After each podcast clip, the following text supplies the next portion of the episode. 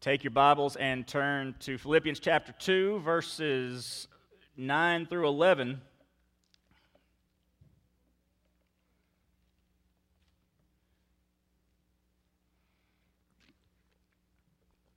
Uh, as you're turning there, my apologies for the loud microphone and loud piano. I am both a bigger mouth and a heavier hand than Mindy is, and I, I was. Uh, I wasn't in here to, to practice earlier, so I kind of surprised the sound people, and, but they got it covered because they're professionals. Uh, they do a great job every week for us. We don't thank them enough, I don't think. Um, they are wonderful up there. They make us sound even better every week. Yeah, y'all can clap for them. Uh, John and Lee, John Watson, Lee got. Uh, we've got the ladies in the, the projection booth. We've got John Watson and, uh, uh I mean, John uh, Bridges in the, the TV booth, and there are other people up there, and this is the problem. I start naming names, and somebody gets left out. And Josh Walker, and yeah, that's right. There we go. That was not the voice of God, that was the voice of John Watson. I guess it depends on when he's at home how he's speaking, whether that's the, it's not the God, we'll put it that way. All right, you've t- turned hopefully in your Bibles to Philippians 2 9 through 11. Let me remind you of something we talked about uh, second or third sermon into Philippians, and uh, the, a couple of pictures to remind you here of one is Art Tatum, and the other is the uh, offshore oil rig that serves as the foundation for the Tree of Life. That's the centerpiece of Animal Kingdom in Disney World.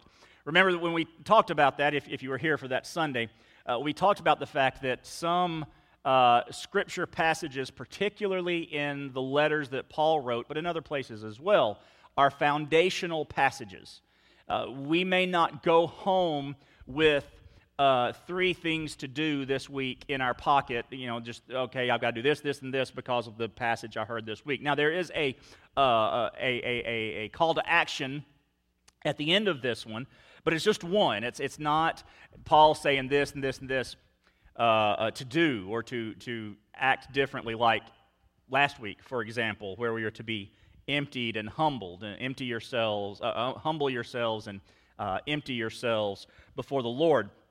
So, this week is one of those foundational passages. It is probably the most beautiful, descriptive passage of Jesus. Uh, his, his power, his might, who he is, and it is just uh, uh, beautiful prose here that, that um, works well as a song. As a matter of fact, there's a lot of discussion whether this whole thing is a hymn that the church sang, and it may have become one later on after Paul wrote it. But just know that going in, this is a one of those foundational passages that we are going to understand as much as we can God more. Understand, in this case, Jesus more. Know more about him when we leave than when we came in. And that's good too, right? You don't have to have every week, now go home and do these three things. Sometimes we just need to sit and learn about God. Have a deepen our relationship with Jesus and hear scripture speak to us about who he is. So Philippians chapter 2 verses 9 through 11 is our passage this morning. For this reason, God highly exalted him and gave him the name that is above every name, so that the name of Jesus every knee will bow in heaven and on earth and under the earth, and every tongue will confess that Jesus Christ is Lord to the glory of God the Father. The, the, the points this morning, like I said, there's, there's really only one personal application, there are some things that we need to understand as we move through. But the, the points in your Faithlife app, that if you're looking at it and uh, following along with the sermon slides and what you're going to see up here, are really just the points of the passage. What Paul is writing about Jesus here. Keep in mind, and I'll, I'll reference this again in a little bit, keep in mind that this description of Jesus follows immediately after Paul saying in verse 5 adopt the same attitude, right? Take on the attitude of Jesus, the, the uh, second, really the third imperative, but the second imperative of something we are supposed to do in the book of Philippians. Then he describes that attitude uh, when Jesus emptied himself of, of all that was rightfully his and then humbled himself to become a human, then a slave, then to die on the cross. Just humiliation after humiliation after humiliation for the second person in the Trinity. And then Paul it feels like an interjection here. It feels like I'm just going to go on and describe Jesus a little bit more. And partially that is it. But in the context of adopt this same attitude, we should come to this passage hearing a promise for us a, a as believers a, a, a, an expectation of what we will or can at least experience. Uh, Jesus said in, in Matthew chapter 22, I think, somewhere around maybe verse 3 He who exalts himself will be humbled, but he who humbles himself will be exalted. So we come to this passage first learning more about Jesus, and second, hearing, as Paul says, have this same attitude. So we look first at the, the, the de- descriptions, the, the verbs here in, in verse 9. And it says, For this reason, God highly exalted him. Jesus is exalted. Now, we, I talked a little bit about Trinity, uh, Trinitarian theology, and then the uh, human divine nature of Jesus last week. And, and I d- didn't talk about it a lot because you, as I said, you quickly. If you start using analogies, they, they're, they're, they fall short every time. The, the Trinity is not something we can fully understand or fully explain. Neither can we fully understand or explain the, the dual nature of Christ, both 100% fully man and 100% fully human. So I don't want to do that again this week either. I don't want to don't want to get too far to one side so that suddenly I'm a heretic. But what we do need to see here is that when God highly exalted him, he's not doing something that Jesus didn't already have. Remember, he was already the second person of the Trinity, he was already highly exalted as God the Son. But in this case, this is in, in time as we understand it, after the crucifixion, after the resurrection, after the ascension, at some point, God does something, and it may just be for our benefit with Jesus. And Jesus is exalted in 2 9, uh, the first half of 2 9. That, that, that word exalted, um, highly exalted, it's actually hyper exalted, is the word that Paul uses in Greek. Paul loves to make up words, and uh, this is one of those that he made up. It's used nowhere else in the New Testament, and if I remember correctly, it's they, they you can't even find it in Greek literature anywhere. This is truly a word. It appears to be a word that Paul just made up. Hyper exalted, super exalted, super duper exalted, uh, mega exalted, um, totes exalted, if that's probably not a thing anymore. Whatever the case, it, he is highly exalted. And this is not him being exalted as it says there. This is not a change in his position. It's not like Jesus wasn't exalted and suddenly he is. If you remember last week, I said that Jesus emptying himself and assuming the form of a servant was the greatest expression of the love of God possible. He, that humiliation actually was in, in essence, or at least in one view, an exaltation. When Jesus said, and I'm, I'm personifying this a little bit, this is where you get into heresy, right? When Jesus said, Yeah, I'll go, he was already exalting himself.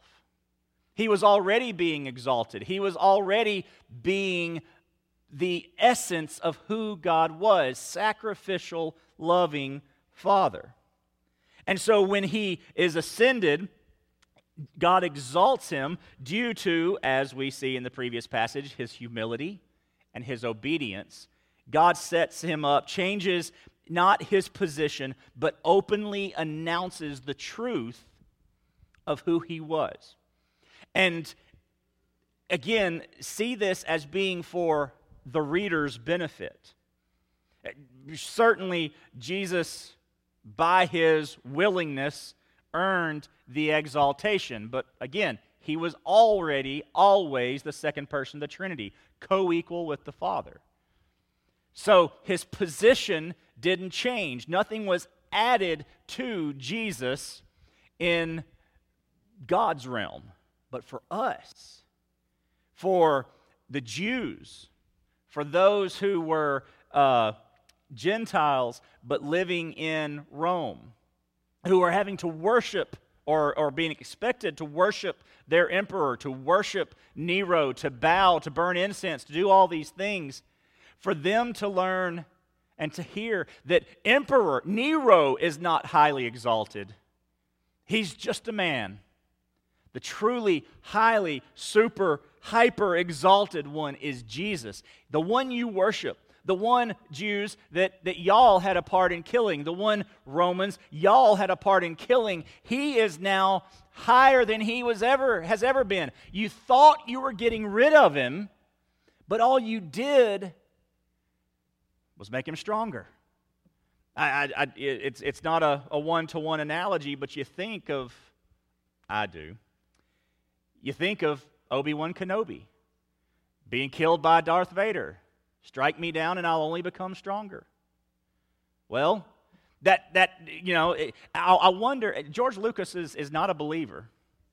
And, and, but, but look, if, you, if you're a Star Wars fan, and my family, most of us are, you have to feel for George because he, there are so many Christ figures in Star Wars. There, there's so much faith and so much, and, and, and you want to tell George, you don't have to make it up.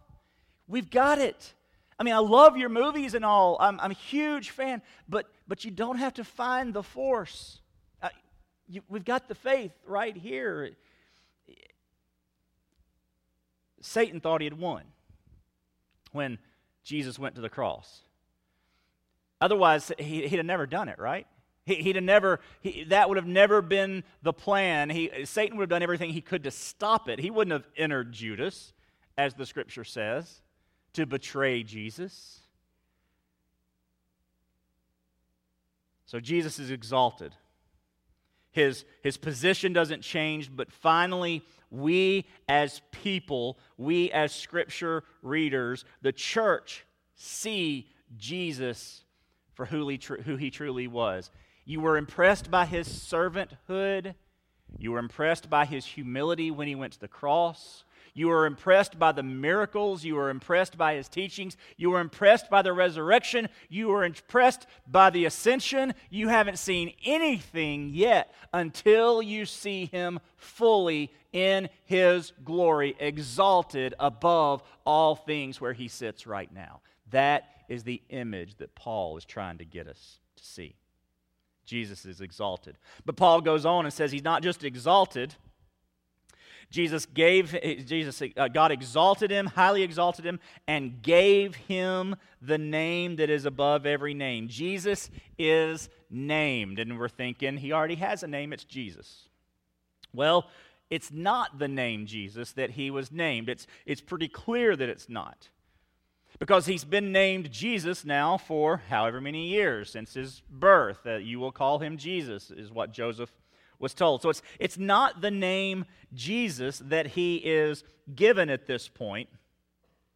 Even though verse 10 can, goes on and says, so that at the name of Jesus every knee will bow. But why will people bow at the name of Jesus? What is this new name? That name is Lord, Yahweh, which will blow the minds of Jewish readers of Paul's letter. Will it? No, you cannot give the name. We won't even say the name. We won't even spell the name. You cannot give the name to this criminal who died on the cross. And yet Paul is saying that Jesus that God exalted him, highly exalted him. This is who Jesus has always been. And you know what? His name is my name. We are one. I mean, if you want your picture of God and uh, the Father and God the Son as being one, here it is. This is his name. Again, he's not doing something that already hasn't been done. He is doing something, saying it out loud, what he already knew, but we needed to hear. We begin, uh, Paul begins rather, to, to echo some passages in Isaiah. This particular passage, Isaiah 42 8, where God says, I am the Lord, that is my name, and I will not give my glory to another or my praise to idols. Now, I don't have the second half of that verse up there. I will not give my glory to another or praise or my praise to idols. And yet, here is God giving his name to Jesus. Well, that tells us that Jesus is neither another nor is he an idol. He is God. God exalted him, hyper exalted him, and gave him, admitted to, announced to everyone that that is his name also. The naming made clear what was already a reality. God exalted Jesus and said, He's me. He has my name. Now we could stop there, and that'd be impressive. But Paul keeps going. Verse 10 so that at the name of Jesus, every knee will bow in heaven and on earth and under the earth. Every knee and it's pretty clear what he means, but, but just so we, we grasp it, in heaven would be angels and demons, on earth would be all humanity, under the earth would be the dead. Every knee will bow. Who does every exclude? Easy answer. Nobody. That's right. If, if every knee, which knees won't? None of them all knees will bow. Every knee will bow. In heaven, the angels will bow. That's what they do anyway. But the demons will bow. Satan will bow. Every knee will bow. On earth, all humanity, every one of us. And, and Paul's looking forward, right? He's looking toward the end. He's looking to when Jesus comes back. And he's saying, when the time comes, when the end of all things uh, happens, when, when the consummation of time occurs, everybody, whether they're in heaven, whether they're principalities, whether they're spirits, whether there's people alive on earth at the time, or it's people who are already dead, every person will bow the knee. This would be a physical admission of God's sovereignty over all things. A physical admission, right? We know what bowing means. We know what uh, lying prostrate in front of somebody means. You're in charge, I'm not. And this would be an admission of all the earth, in heaven, on earth, and under the earth, of God's sovereignty over all things. And it's okay, we don't have to be scared of God's sovereignty. All right? As a matter of fact, it is a comforting thing to know God is in charge of all things. God is aware of all things. Nothing happens that doesn't pass through the hand of God. And that is a comfort to us. But what do we see? Again, Paul is, is echoing, he's, he's giving us shadows of, of Isaiah. Three different places in Isaiah where God says who he is. Verses, uh, verse four, chapter 45, verse 5 I am the Lord, and there is no other. There is no God but me. 45, 6 So that all may know from the rising of the sun to, the, to its setting that there is no one but me. I am the Lord, and there is no other. 45:18 For this is what the Lord says, the creator of the heavens, the God who formed the earth and made it, the one who who established it. He did not create it to be a wasteland, but formed it to be inhabited. In the very last part that's on your screen, he says, "I am the Lord and there is no other." Is there any doubt who is in charge? The day will come when all of the earth will admit who is in charge and who has been in charge. And there won't be any question, there won't be any equivocation, there won't be any argument. Every knee will bow to Jesus. Right? At the name of Jesus, every knee will bow. Because Jesus is Lord. Jesus is Yahweh. God is the one that is in charge. The Lord is the one who is in charge. Now, the one who has the name Lord. If, if you're looking in your Bible, oh, it's on the screen too. The, you see the all caps, right, of Lord? That means Yahweh. I mean, the, the, this, is, this is the intertwining of the Old Testament and the New Testament when Paul is saying Lord, Kurios, in the New Testament, but is, uh, but is applying that name to uh, Jesus there was nobody Jewish who read that and thought, well, he doesn't really mean Yahweh. Though they knew, they knew without a doubt what he meant. And every knee will bow to that Lord. Physical admission. But every tongue will also confess. Verse 11. Every tongue will confess that Jesus Christ is Lord. And here we have the name, finally. Jesus Christ is Lord to the glory of God the Father. At this point, Paul is saying, you, you've got the posture, you've got the, the physical reaction. Words will match the posture. We can, our, our, our situation, our setting, our uh, location can imply some things, right?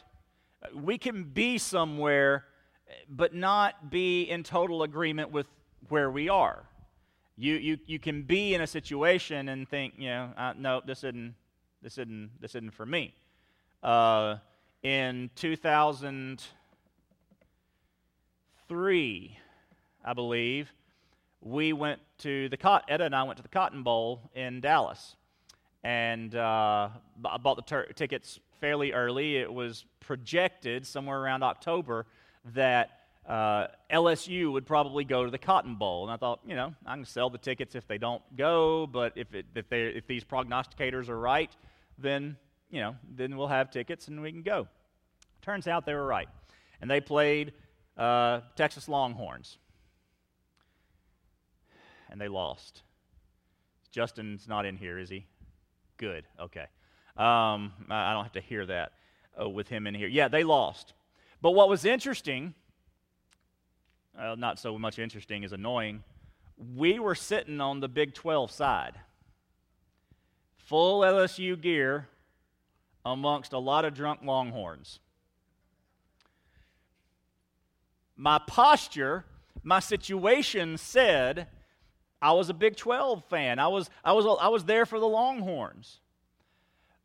But in that case, my, uh, my vocalics, the things I was saying, proved that not to be the case.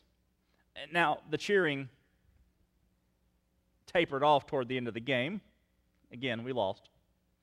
But nonetheless, the words didn't match the posture, the words didn't match the placement. When the time comes, when Jesus comes back, that will not be the case.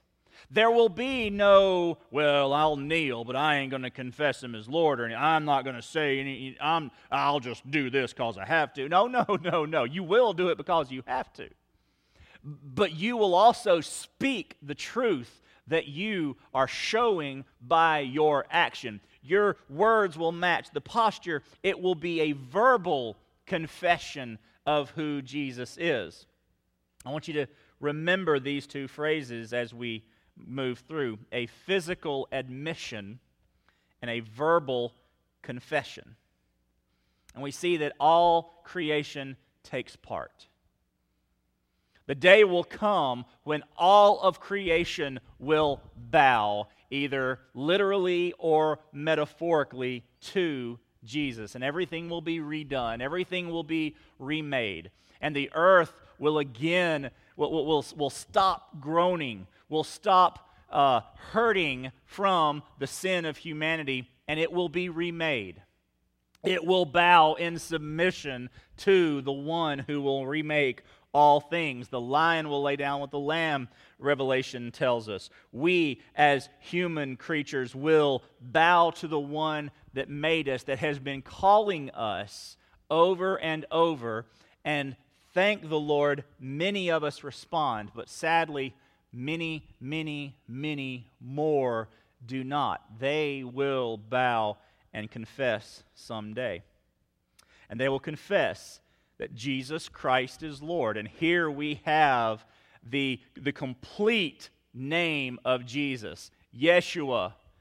God saves, the, the, the, the baby that was born, the name that was given that child to show everyone who he was and what he would do. Christ uh, in Greek, Messiah in Hebrew, the one who would come to save his people from the, their sins, the, the suffering servant of Isaiah the, the, the promise of the one who would crush the serpent's head in Genesis 3, the one, the, the, the promise of the true prophet, priest, and king that we see hoped for and prayed for throughout Joshua and Judges and, the, and Kings and Chronicles throughout history, the one that everybody had waited for, the Messiah, the one who was coming to save, that is him. And he is also Yahweh, God, the one in charge, the one sovereign, the one who cannot be denied, the one who cannot be defeated, the one who will never turn, will never change,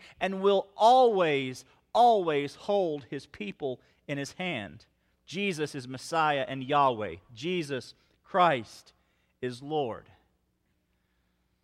And then Jesus turns that glory right around to the Father, to the Trinity, to, the, to the, that Trinitarian God that we worship. They, they share equally the glory. We worship one, we worship them all. But to the glory of God the Father, Paul says here.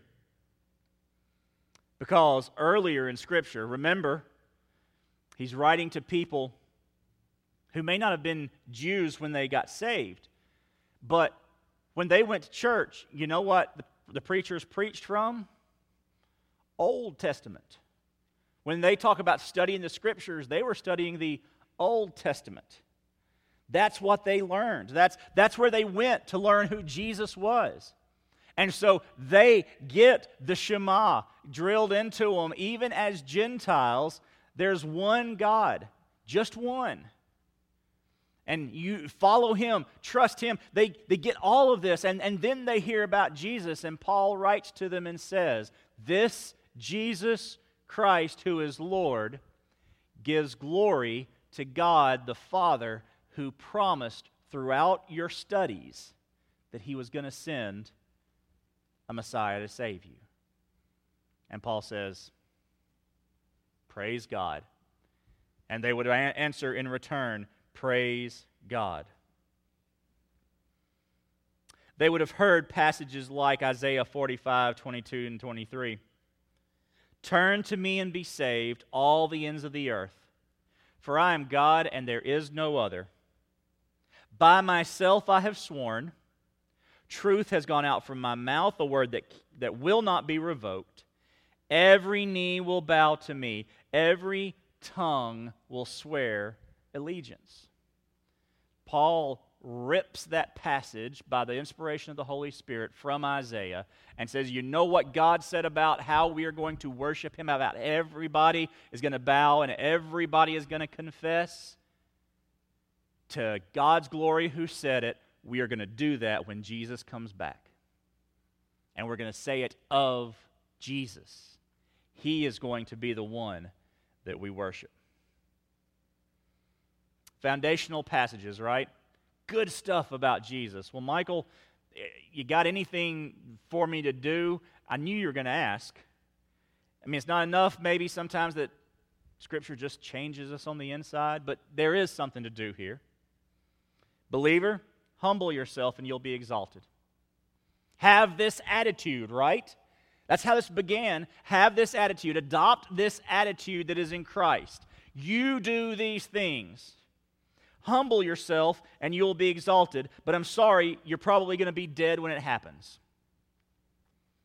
I mean, that's just, just the way of it. You're, you likely aren't going to be exalted until you're dead. Last week we talked about Jim Elliot. Jim Elliot wasn't that known until he was dead. Uh, he humbled himself. He went. He did what he was told to do by the Lord. And when he was killed, he was exalted in the eyes of people. Well, I'm telling you, he was also exalted in the eyes of God. He was given a special place. No, no more special. I don't know. He might have a more special place because so far ain't none of us died carrying the gospel somewhere. So there will be rewards in heaven. That's another sermon I'm not going to get into. But the praise in heaven when one saint dies. Imagine the praise in heaven when a saint dies taking the gospel to someone who doesn't have it. But regardless, your exaltation for humbling yourself will probably come after you're dead. As a matter of fact, your true exaltation comes when you kneel before our Savior in heaven. Wait a minute, Michael. If I'm going to be exalted, why do I have to kneel? The same reason Jesus emptied and humbled himself and was exalted. The same reason his actual emptying and humbling was an example of his exaltation. See, we have in mind that if we uh, do something good, we should get something good in return. What we have to change our minds about is to understand we do something good because it's good. Period. Whether anybody knows it or not, whether anybody exalts us for it or not, we do what we're supposed to regardless. That is when we are sacrificial. That is when we are most like God, most like Christ. So, your exaltation comes when you get, by the grace of God, to lay down in front of Jesus, and every good thing you've done, every jewel that's in your crown, every uh, room in your, your uh, part, of the, uh, part of heaven, you say, This is yours, Jesus. I was just a servant. I was just obedient. And that is when we see our true exaltation. When we empty and humble ourselves as Jesus did, and then we let God worry about what's next. We do what we are supposed to do, what we are called to do, what the Bible tells us to do. And then we let God worry about the details, whatever those details may be. Believer, that's what you need to get from the passage this morning. Regardless of, of your, your, whether it's a renewed understanding of Jesus or not for you, you're thinking, oh, yeah, we studied this passage before. I, I know this about Jesus. That's great. How many of you still tell people about that, that vacation you went on that one time that was the best one you've ever been on? A lot of you, I, I, I do. I mean, they're, they're, we still talk about trips that we've taken. When, when we have something as great as Jesus, we should never tire of hearing about how wonderful He is. Believer. But what about those of you who've never trusted Jesus? Unbelievers, people who've never trusted Jesus Christ as the, their Savior. Here is my promise to you this morning, unbeliever you will kneel and confess Jesus as Lord one day. You will kneel and confess Jesus as Lord one day. Guaranteed. The only question is when will the first time will be? That, that's really, it's, it's a, it, it really is. It's all about timing. That's all it's about. Will it be this side of death? Because death is too late. Once that door has shut, it's shut for good. when it comes to kneeling and confessing. And maybe you need to make today your first time to kneel and confess so that your first time isn't begrudgingly in eternity when you are forced to, and it's the last act before eternal separation from the Lord. Again, God said in Isaiah, Turn to me and be saved, all the ends of the earth. For I am God and there is no other. By myself I have sworn, truth has gone out of my mouth, a word that will not be revoked. Every knee will bow to me, every tongue will swear allegiance. Do you remember what I said about physical admission and verbal confession? We don't really have in Christianity, uh, in, in, in the salvation, if you want to call it a process, maybe not the best word, but go with me. We don't have a physical admission of sin. It's verbal too, really. But hear the admission and confession. Every knee will admit God is sovereign. Well, if God's sovereign, does that mean he's right about everything? This means yes. It mean he is. If he's sovereign, he's right. So if he says, I'm a sinner, is he right? This means yes. He's right. So there is an admission on my part, my physical admission saying, "Oh, I yes, I trust I love God. I follow God. I believe in God." Well, if you follow, love, believe God, whatever, then it is an admission on your part that he, he is right about who I am, and He is also right about who Jesus is. So if we admit first that God is sovereign and knows everything, well, He said I'm a sinner. So I've got to then admit that I am a sinner. And I need to confess Jesus Christ as Lord.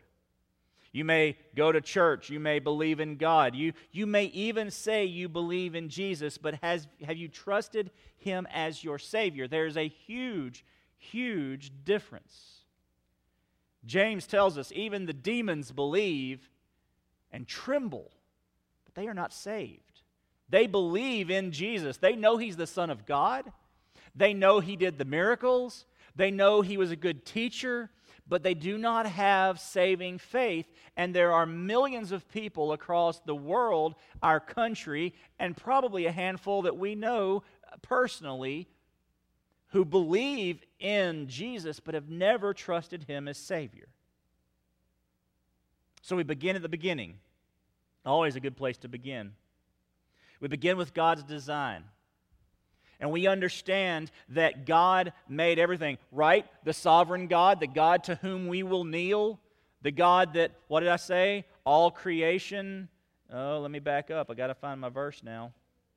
The creator of the heavens, the God who formed the earth and made it, the one who established it, formed it to be inhabited. God's design, Him. He's the one who said, This is good. And He created humans and said, This is very good. And humans went their own way, they sinned. They didn't follow God's plan. They didn't do what God told them to do. They didn't follow God's design. And because of their sin, because of disobedience, it always leads to brokenness. We see a world that is hurting. We see a world that is broken by, by hatred and anger and so many other things. And, and, you know, it's this, this three circles.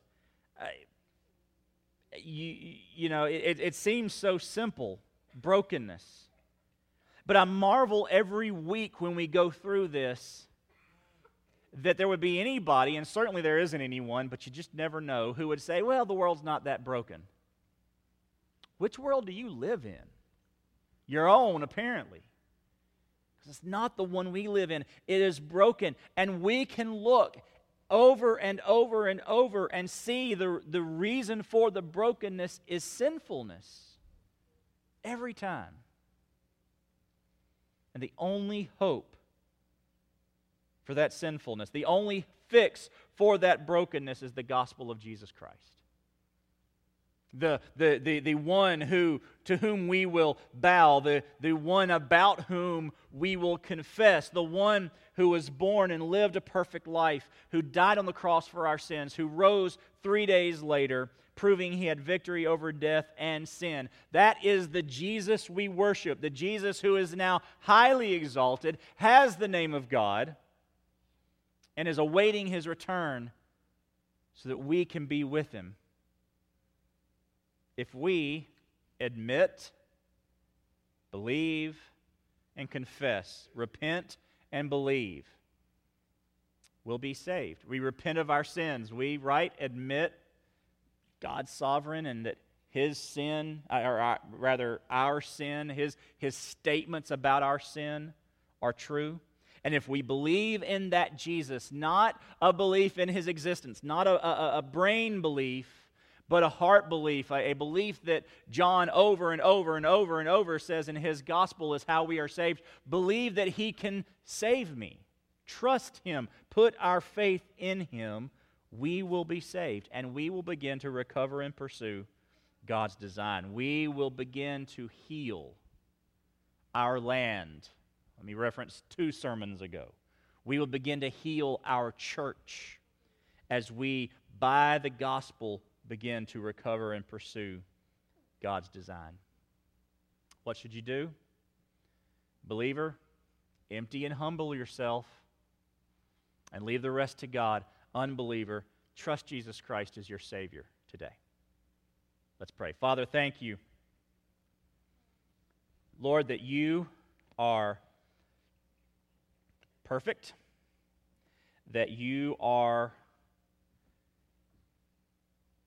above it all, but not distanced, uh, d- uh, distant from it. You are involved, you are loving, you are caring, you are concerned. You're with us. And Lord Jesus, I pray that as believers kneel and confess, their lives would show, our lives would show that emptying and humility that we are called to show. That you would speak to us, that you would draw us, that you would change us, that you would work on us. And Lord, that we would share that gospel of hope with others, that they would see